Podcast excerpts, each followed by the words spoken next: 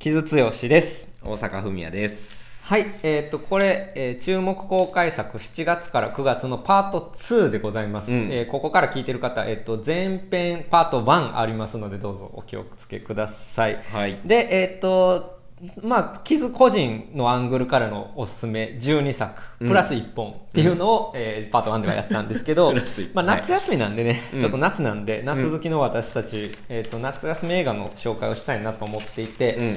まあ、僕は映画を娯楽とアートで分けるのはあんまり好きじゃないんですけれども、うん。まあ、あえて言うと、まあ、娯楽対策寄りの作品っていうのを、まあ、ピックアップしようかなと思っております。うん。前回から始めた企画ですね。まあ、夏休みは実際あるしね、そういうものがね。うん。はい、っていうところでいきたいと思うんですけれども5作とりあえずまずは、はい。えー作品から言いますね、えー7月14日から、えー7月14日からの宮崎駿監督「君たちはどう生きるか」これまあ、娯楽対策と言っていいのかっていうところもあるけどそう分からへんよね。はい。でえーっとえー8月4日からの、えーピーター・ソーン、えーマイ・エレメント、えーピクサーですね、うんうん。のやつと、えーっとこれ、えーボブ・ピーターソンのカール・ジーさんのデートが、えー同時上映されます。うんうん。はい、で、えー8月11日からグレタ・ガービグ、バービー。うん。はい、そして、えーっと9月22日からミュータント・タートルズ・ミュータント・パニック、えーこれジェフ・ロー監督ですね、えーで、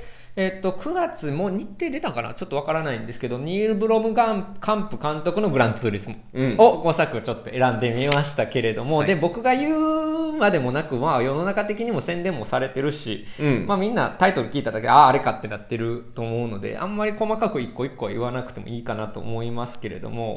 早尾先生から、えー、といきましょうか、えーうん君たちはどう生きるかは、まあ、僕ら一緒に映画部という活動をしている中で一緒に見に行く予定ですけれども、はい。どうですか？どう、どどうもこうも、まあだから見に行くしかなかろうみたいなああまあそあそうなんや、ん。うんまあ、ももちろん俺も見に行くけど、うん。俺めちゃくちゃジブリファンかと言われるとちょっと詰まるところあるけど、うん。え、あ、自分自身。あ俺がね。うん。まあ、そうよね。うんまあでもやっぱりすごい、まあ巨人ではあるからね、うん。やっぱり20世紀のって言ったら失礼かもしれないけど、でもまあ、ある種のやっぱり20世紀性を僕はやっぱり宮崎駿さんって背負ってらっしゃると思うんやけど、うん、20世紀的な理想主義っていうのを、まあどう引き継いでいくかっていうことなのかなって思うけどね。うん。でまあ、まあ噂で言われてるのは、あの、本屋で売られてる原作と、うん。ではなくて、うんうん。うん違う話なんじゃないかっていう話は出てるしで今回はまあ一切プロモーションしてないので、えームビチ系あるんかなと思ったらムビチもなかったので、うん。まあ見に行くしかないっていうところですね。そう、見に行くしかないでしょう、うん。みたいな。大阪にとっては宮崎駿ってすごい大きい。大きいです。うん。まずラピュタね。うん。えそれってさなんかその人生哲学みたいなものも含めてあいやそういうわけではないかな、うん。そのなんかい、うん、生きる指針になってますっていうわけではないと思うけど、まああの確実にその映画好きな映画のというか映画をの基準になっている一つではあるかもしれない。なるほど。うん映画体験の。アニアニメっていうわけではなくて、うん。もう全映画全体としてってことね。そうやね。なるほど。うん。ほなるほど、まあ、これも本当に見るしかないしそれこそ私たちが 喋らなくても世の中で喋られまく語られまくることではあるんですけれども、うん。まあまあ僕も楽しみにはしてますし、うん、まあねまあまあ遺作になるんだろうかっていう感じだしね、うん。まあ多分そのこうお元気なうちはやめるだやめないんだをずっと繰り返して撮り続けるかもしれないけどうね、ん、まあ俺はさやっぱあ巨人アーティストの巨人がさその晩年期に何を作るかっていうことにすごく興味あるんやんか、特に最近？まあでも昔からやけど、まあ、特に最近でもあるけど、うんまあでも昔からかな、うん。うん昔からやっぱ好きで、うん。で例えばさだからデビッド・ボーイの「ブラックスター」とかってさ、うん。自分の式から逆算して作ってたりとかうん。さ、まあ、レナード・コーエンのあの遺作がさ、まあ、自分の死を前にして何を最後にやれるかみたいなことやったりとかさ、いやそれってどういうことなんやろって思うっていうかそのうん作家自身の思考として。うんでそれがどういうふうに表出するかっていうこと。いやし、まあ、アーティストとしてもそうやし自分の死の前に自分が何を残すのかっていうこととか確かに。って、うんうんうん。就活じゃなくて。ねうんうんうん。終わる活動じゃなくて、うん。うんっていうのはね、うん、ちょっとまだ想像つかないですねあ若造としては、うんっていうのはすごく思えるので、まあ、どうしても俺はそういうアングルで見てしまうかな、なんか全然関係ないめっちゃ軽いノリの映画やったりしたらいいのにな。それはなかろうね。なんやろうね。タイトルからしてもね。ビジュアルからしてもなかろうね。そうやろな、うん。まあそうやろね、うん。はい、はい。っていう感じでまあまあ日本中の話題にはなるでしょうというところですね。はい。えっと、次、マイ・エレメント、ピーターソンとうんボブ・ピーターソンのカルジーさんのデートで、えっと、これ、僕、ディズニーの試写で、えー見させてもらってます。あもう見てるのねで、まあ、ぶっちゃけ、そんなになんかあのビジュアルとかで、そんなに期待してなかったんやんか、うんんなんか、あーピクサー新作なのかなと思ったんやけど、えっと、すごく楽しかったです。うんうーうん、楽しい映画でした。えっと、うん、そうやね。まあ今回だからさ、その火のエレメンえ、まあエレメントっていうのが何かって言ったら、火と水と、えー風と土と言って、うん。まあば私あの星占い大好きなんですけど、大好きというかまあ星占いうんにとともに生きてるんですけど、えっとからするとあもうそれあの星占いの 4, 4要素ですよねってなるし、まあ今回火の女の子うん。と、まあ、水の男の子の恋の話で、で、まあ、星占い好きからしてみるとその日の女の子があのちょっと盲信な感じだったりとかすぐカットしちゃうとかっていうのも実際星占いの火のエレメント感があったりとかちなみにあなた火のエレメントね。あそうなんですね。はい、とあと水のエレメントの男の子がすっごい泣き虫っていうかすっごく感情豊かな泣き虫やけど裏を返せば感情豊かな男の子って、感情型っていうのが、まあ、水のエレメントの特徴やったりとかするのであの星占い好きな方はピンとくるかと思うんですけどそれは置いといてちなみに傷は何のエレメント？風です、えー、と客観客観的で、えーセンスがあって知的でコミュニケーション能力に長けている風のエレメントですそれめっちゃええよ ええとこしか言ってない。まあそれはいいんですけど、えー、天秤座ね。えっ、と、でなんですけど、えーと何言おうとして、あ、そう、えー移民2世の話なんですわ、これは。あ明確に。なるほど火のエレメントっていうのが、分まあ別のところから来た、えーお父さんお母さん、が苦労して、苦労して都会でなんとか生計を立てれるようになった。うんうん。で、お父さんの店を継ぎたい娘。うんうん。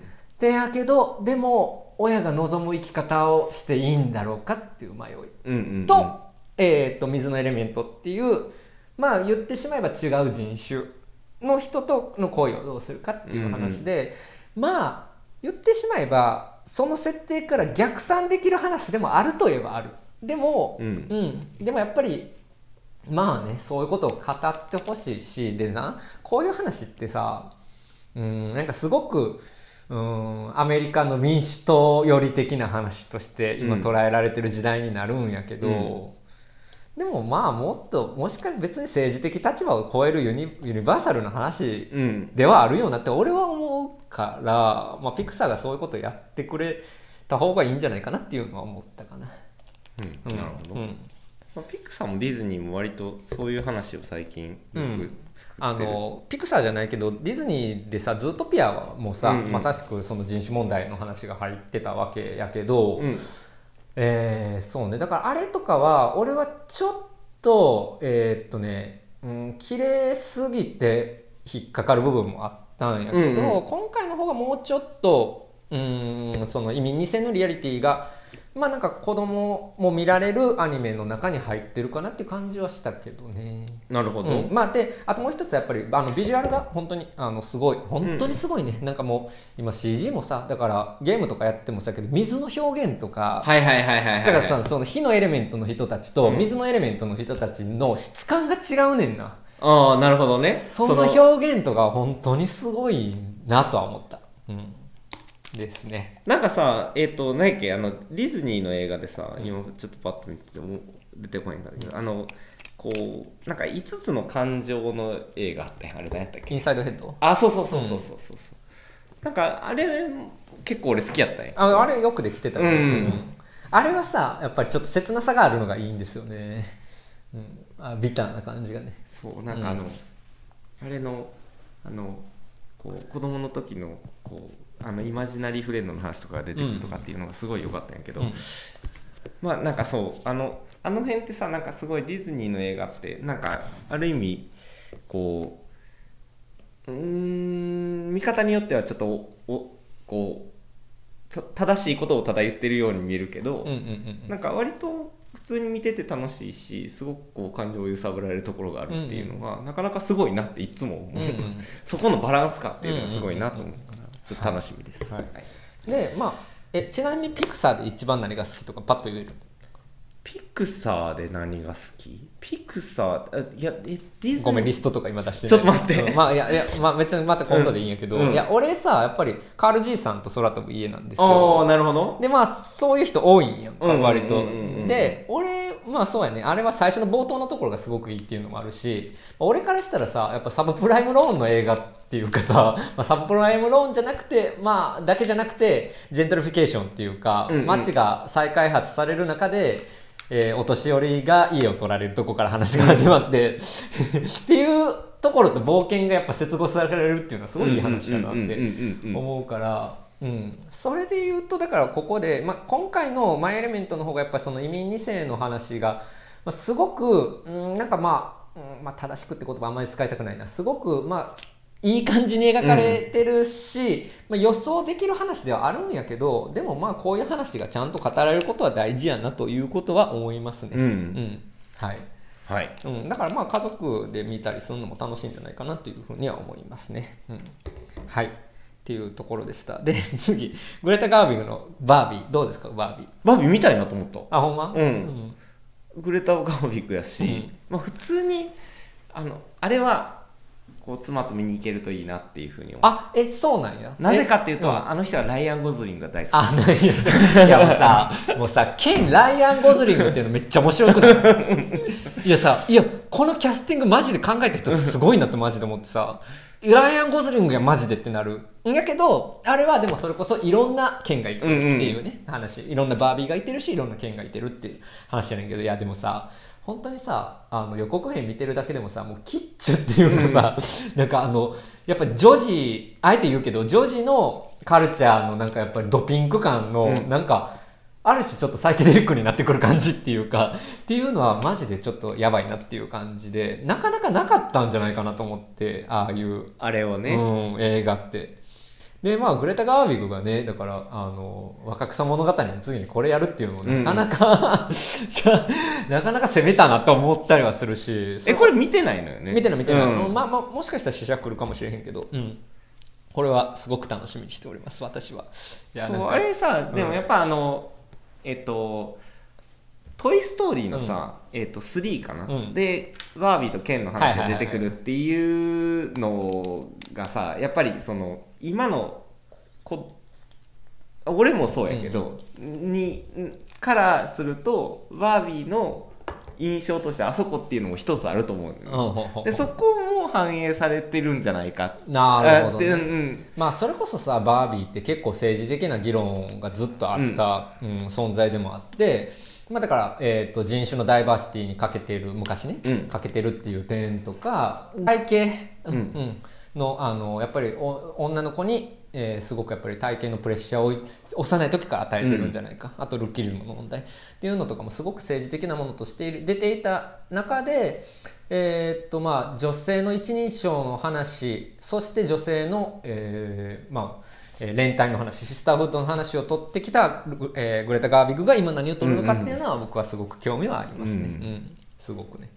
いやでも予告編の時のやっぱりあの色使いのなんかぶっ飛び感とかがすごい楽しみではある。うんうん。なんか田上先生がさなんかあのジョン・ウォーターズが好きに入りそうとか言ってた ちょっとそんな感じすんのよなんかでちょっとまあキャンプな感じもあるのかな。ちょっとわからないけどね、そこは、うん、っていう感じの、まあ、夏休み。これは結構特殊な映画出てきたなっていう感じではあるよね、はい。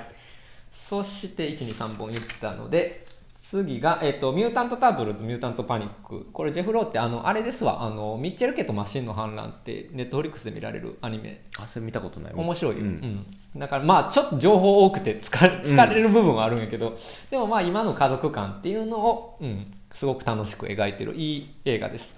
の監督でで俺さ前回さほんまなんでアクロス・ザ・ユニバーススパイダーマン スパイダーバースアクロス・ザ・ユニバースなんで忘れてたんやろと思ってたんやけどさ。あ前この前の紹介の時そうそうそう4ってことね月から6うん。月の、うん。で今さまあスパイダーマンもそうやけどさもうアニメ本当にとんでもないことになってうん。ってるやんかでこの「ミュータント・タートルズ」も多分みんなもう予告編で見た方多いと思うんやけどすごくやっぱりビジュアルが魅力的やんか。うんうんうんうんだからアニメがなんかただリアルとかじゃないフェーズにすごく入ってるよね対対策が。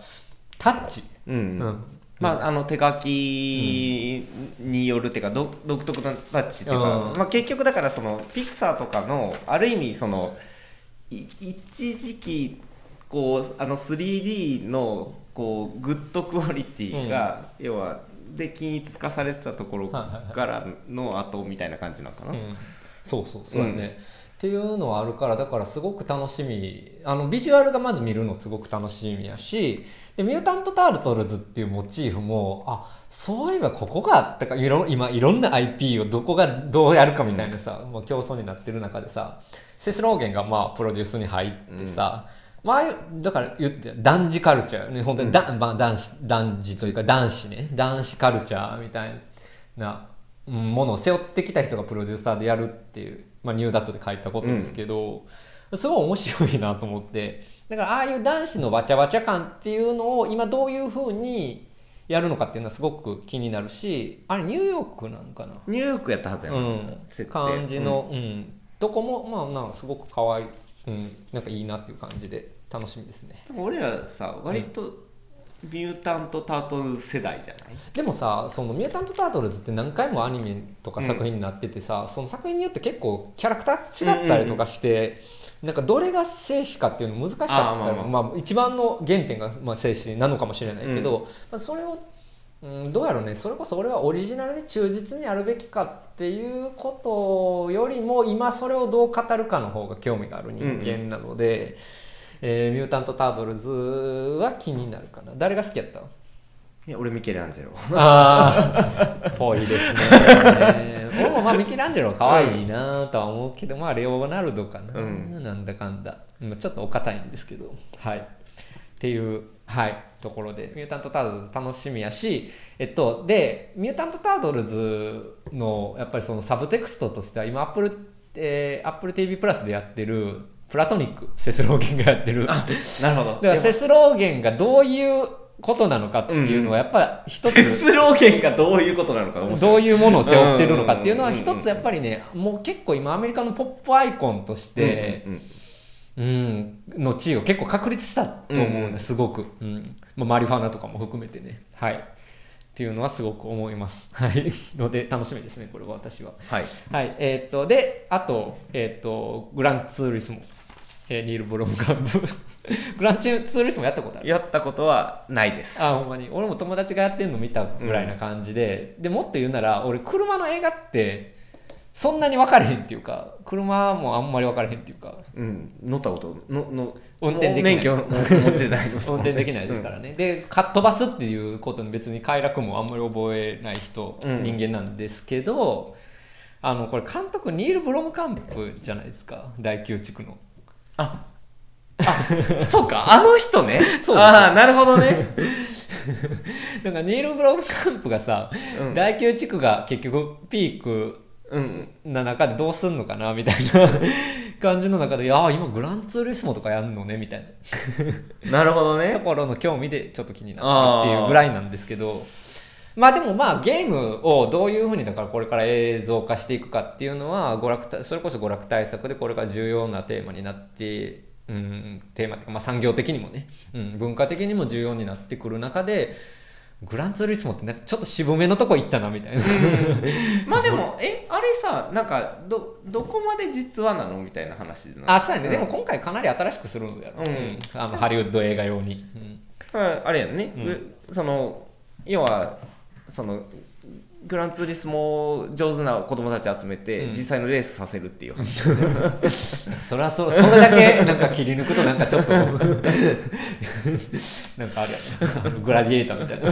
分からんけど。まあでも多分そういう話なんやと思うけど。あの、まあ、そこには結構ロロマンというかそのここう若者の成長的な話と、うんっていうのがあるのかなと思っていやだからそのゲームに完結する話じゃなくて、要はフィジカルな車を運転するっていう話のこうでもさそうそれ天才集めてくるっていう話だとしたらさ、うん。ある意味すごくさやっぱりその今ギフテッドの子供たちがさ、うん。なんか56歳からさなんかもうなんか買われていくみたいなさ世界中からみたいなものとダブって考えてしまうっていうかちょっと怖いなってなったけど。いやそれをだからあの新たに今度はあのオンラインでゲームやってる子からこうバッて集めてくるっていう話なんじゃん実際そうなるやろうしね、うん。世の中、うん。これから e スポーツみたいなもので、e スポーツで稼げる才能をどこから買ってくるかみたいな、あ怖っ という意味でも見ないといけないんですけどどういうどういう意味？いや、わからんけど、社会批評、社会批評作品ですね。はわからないですけど、いや、じゃで、とりあえず私はデビッド・ハーバーが見たいなっていう、あなるほどね。はい、ところですかね。はい。っていう、まあなんかすっごく、もうあれこれ、あの、実はね、この、あれを、ライブ会、上半期ベースのライブ会を撮った直後に撮ってるので、もう私ヘロヘロなんで、そうヘロヘロで。すすごく緩いんですけど、で、あとは、えっと、夏休み映画としては、トランスフォーマーがあったりとか、うん。えっと、ミッションインポッシブルのデッドレコーニングのパート1があったりとか、ジョン・ウィックが9月にあったりとか、あと、パワーパトロールもあります。パーパトロールあんの？パーパト マジ？それ見にそれ見に行かざるを得ない。あ、そうなの、うん。そんな人気？俺、パワーパトロールっていう存在を3ヶ月前ぐらいに知っていました。えそうなの、うん。パーパトロール超人気よ。だって靴になってたり T シャツになってたり。へうちの子供たちも大好きでございますーよ。はあ、なるほど。一緒行く？まあ別に。どっちでもいいですね。見た見ても見てないな。あのおテレビの方も。はい。ちょっと勉強させていただきます。なんか楽しみなある？ですある？夏休み映画で。え夏休み映画で、えそれで言うとまあとりあえず宮崎駿。あそうですよね、うん。一つのピークとしては。あとタートルズ普通に見に行きたいな。うん。と思った。そうやね、ん。まあそれこそ 男子たち集まって見に行ったらいいか ら、まあでもまあでもそれこそ今の映画やからその男子が喜ぶみたいな感じではない、うんうん。うん。ようにはしてると思うけど、うん。もうちょっと開かれたものとして作ってるとは思うけどね、うん、とうん思いたい感じかなはい、うん、っていう感じでまあなんかあのパート1は割と渋い映画を紹介してきたのでなんかこの辺りの話 まあこの辺りとかも、まあ、僕はたあの楽しみにある意味ではしてますっていうことをとりあえず言いたかったかな、はい、っていうところでした、はい。なんですけどちょっと最後に、えーっとね、レトロスペクティブの話をちょっとしたくて、はい。これあのこれまあ最近ここ数年の傾向なんですけどすごくいい、えーレトロスペクティブ上映が多いじゃないですか。大阪だったらシネリーブルあたりでやったりとかしてる、うん。特殊上映ね、うん。いわゆる。であのそれってまあいろんな意味が読み取れる部分があってもう本当に新作を追うのももういっぱいいっぱいやからまあそれやったらもうなんか昔の映画っていうので、えー見てないものを映画館で見たりとか、まあ、昔 それこそ懐かしいものを見たりとか、うん。あのウォン・カーワイがさすごくヒットしたああまあねあの 4K のやつ、ね、そうそうそう。でだからそれはやっぱ俺ら世代がさもうい今一度見に行くっていう感覚と、あとやっぱ A24 周りとかでそのウォン・カーワイが、えー参照されてるのとかまあっていうかまあムーンライト以降うん。参照されてるのとかで、まあ、今の20代とかが、うん再度劇場に見に行くみたいな感覚とかもあってなんかいろいろいろんな意味で面白い現象やなとは思ってるんですよ、うん。うん。なのでそれさ結構俺らが学生の頃もレトロスペクティブめっちゃあったけどめめっちゃっていうほどもなかった。な増えたと思うであ俺そう。うん、うん、増えたと思う。だから逆にさその最近最たるもので言ったらシャンタル・アケルマンのね、うんうんうん。うんあの再評価がめちゃくちゃすごくて今。もう本当に今がピークかっていうぐらいかと思うけどそれがどんどんやってたりとか、うんうん。それやっぱり俺らの学生時代なかったもん。ああ、うん。なるほど、うん。それ何を言いたかったかっていうと、うんうん要は配信である程度アーカイブが見れるってはいう時代の中でレトロスペクティブをやるっていうのって、うん。まあ配信に上がってないものっていうのうん。だけじゃなくて、要は劇場で見るっていう経験自体を、求めてる人がいるからってことなのかな、いやそうは思う思うよ、俺うん。で俺さあの配信時代以降でさ、うん。何がさみんなが気づいたかっていうの一つ自分の意見としてはさ家で配信で見るのは集中できないっていうことに人が気づいたと思うね。あー昔より、うん。うん。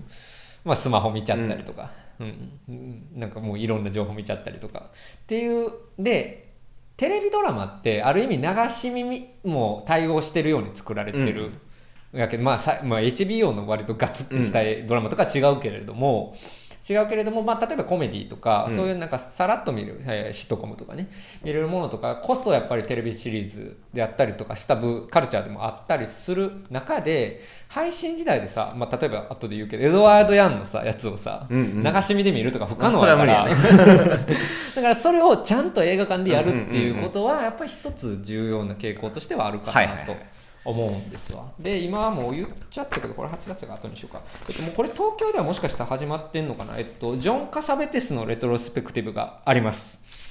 えっと大阪は7月やねんけどこれ僕行こうと思ってますね。これなんか一個行きたい。あチャイニーズブッキー。うん、結構もうほんまに大これは結構ガツンと代表作をやるっていう感じですね、うんでそれこそ彼氏が全部 DVD 持ってたりするんですけど、えー僕は映画館で、えー、と見に行こうかなと。何作か見に行こうかなと思ってますね。はい。うん、まあ何回もやってるけどもううん。カサベテスなんか何回やってもいいんですよ本当に。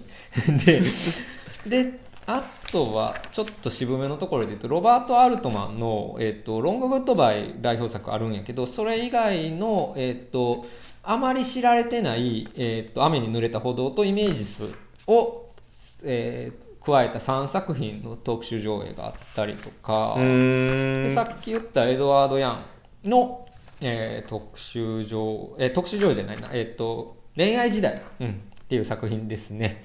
はい。とかが、えーあったりするんですよね。うん、これは、うん、いつの作品かな ?1994 年やね。うん。そうそうそうっていうのがあったりとか、まあ、これはレトロスペクティブじゃないですね。すみません、うん、とあとはまあちょっとパート1でも言いますけどあのラス・モントリアの、えーレトロスペクティブプラスキングダムがあったりとかなんかまあそういうのが今ちょっと来てるなっていう感じはあるかな。傷は取りやなんか見に行くんですそりゃあなでもな日本でね初めてやるのとかもあんねんよ。えっ、とボス・オブ・イット・オールとか。まあそれこそさトリアーの、えー、とキャリアの中では別に、うん。うんあのすもちろんベストとかではないんやけどまあなんかそういう渋めのやつとかは見見てないやつ見てないからね。うんうん。見に行こうかな、でもあとは大体見てはいるしどうなんやろな。今「ダンサー・イン・ザ・ダーク」とか見直したらどういう気持ちになるんかな。へえうん。確かにね、うん。改めてね。でもある意味だから、まあ、パート1でも言ったけどラース・モトリアって今ちょっと再評価来てる部分もあるし、まあ、ニンフォマニアックもそのディレクターズカットであったりするけどまあディレクターズカットがいいかどうかっていうのも難しい話やからな。うん。エレメント・オブ・クライムはね割とねえっと大人になってから見直したりもしてるからほう。うん、そうやな。うん。ある意味イディオッツとかかな。そうあうん。まあ確かに。ドグマ時代を今どう振り返るかとか。ね、まあまあまあとかね、まあ、そういうものもあったりするので なんか娯楽作の後に言うのもなんですけれども、うん、こういった、えーなんかレトロスペクティブとかも、えー夏休みこそいいんじゃないでしょうか、うん。っていうことは思うかなはい。夏はどう過ごすんですか大阪？え夏はですねフジロック行きます。本当？行きます。行うん。きますよ。今年は行きます。いやーあのさもうロミーサマソニえはい。サマソニ売り切れてるよね。うん。サマソニ売り切れる、うん。うん。ここのところ。あのフジロックあれよね。あの YouTube の配信ないもんね。そうそうそうそうそう、ん。まあ色ちょっとあれがあの変わったりしたのがあるから、うん。っていうことやと思うけど。うんいやもうさロミーのアルバム9月に出るんですけど、もうシングル全部良くてさもうロミー最高やなっていうモードになってます私今。なるほど、うん。フジロックで今一番楽しみなロミーです私。あロミーだろ多分。でも最高やねんな「ラブハーっていう曲があるんだけど、XX ってうん。俺インタビューしたことあるんやけど、あの割とあえて、えー、とジェンダーレスな表現にしてるっていうことをそこで言ってたんやんか、でも、えー、と去年オリバーがソロ出して、でうん。今年そのロミーが新作出すんやけど、えっと、オリバーはだからゲイの,、えーの HIV ポジティブとしての個人のく、えーうんまあ、個人が経験した、えー苦しみみたい苦しみとか,、まあ、か自分の内省的な感情とかを表現したんやけど今回ロミーは、まあ、だから JMA フレッド・アゲインという人でやってるんやけど、うん。でもまあジェミー XX がずっと隣にいたことによる、まあ、ダンスサウンドっていうのもすごくやってて、で、うん。うん最新のシングルは「ラブハーって曲やねんけどそれはレズビアンのラブソングのダンストラックっていうかハウスなん。ですよでハウスって、えーっとすごくやっぱり、えーゲイカルチャーと結びついてるんやけど、やっぱりゲイ男性が割と、ちうん、占有してたというか、多くの部分を占めてたカルチャーの中で、今、えーレズビアンであることをオープンにしている、えーロミーが、うん。ものすごくまばゆいハウストラックをやるっていうのはめちゃめちゃ感動した俺なるほど。めちゃめちゃ感動したので、まあ、私はフジロックではロミーが楽しみっていう。まああのちょいきなりフジロックの話になりましたけれども。映画は見れそうですか？映画見ますよ、うん。あのな今数えたら、一応あの映画館には月2本行ってるらしく、うん。だからこれはキープしよう。うんうんうんうん。はい。わかりました。じゃあえっ、といろいろお送りして 雑談もしつつお送りしてましたけれども、えー7月から9月の、まあ、キズアングルの、えーおすすめ注目公開作でしたちょっと9月がまだ出てないものとかもあるのでもしかしたらここから追加するかもしれないんですけれども、それはまあなんか何かのところで、えー話せたらなというふうに思ってますはい、そんなところでしょうかね。はい今日は。はい、皆さん夏、まあ今年も多分めちゃくちゃ暑いと思いますけれども、えーお体にはどうぞお気をつけて。でも映画館に行くときは、えー防寒具を忘れずに。貸してくれるブランケットぐらいうん、でも俺腕寒くてさ、本当に。夏は防寒対策なんで、傷強しはね。はい、はいっていうところでした。はいはい、じゃあね。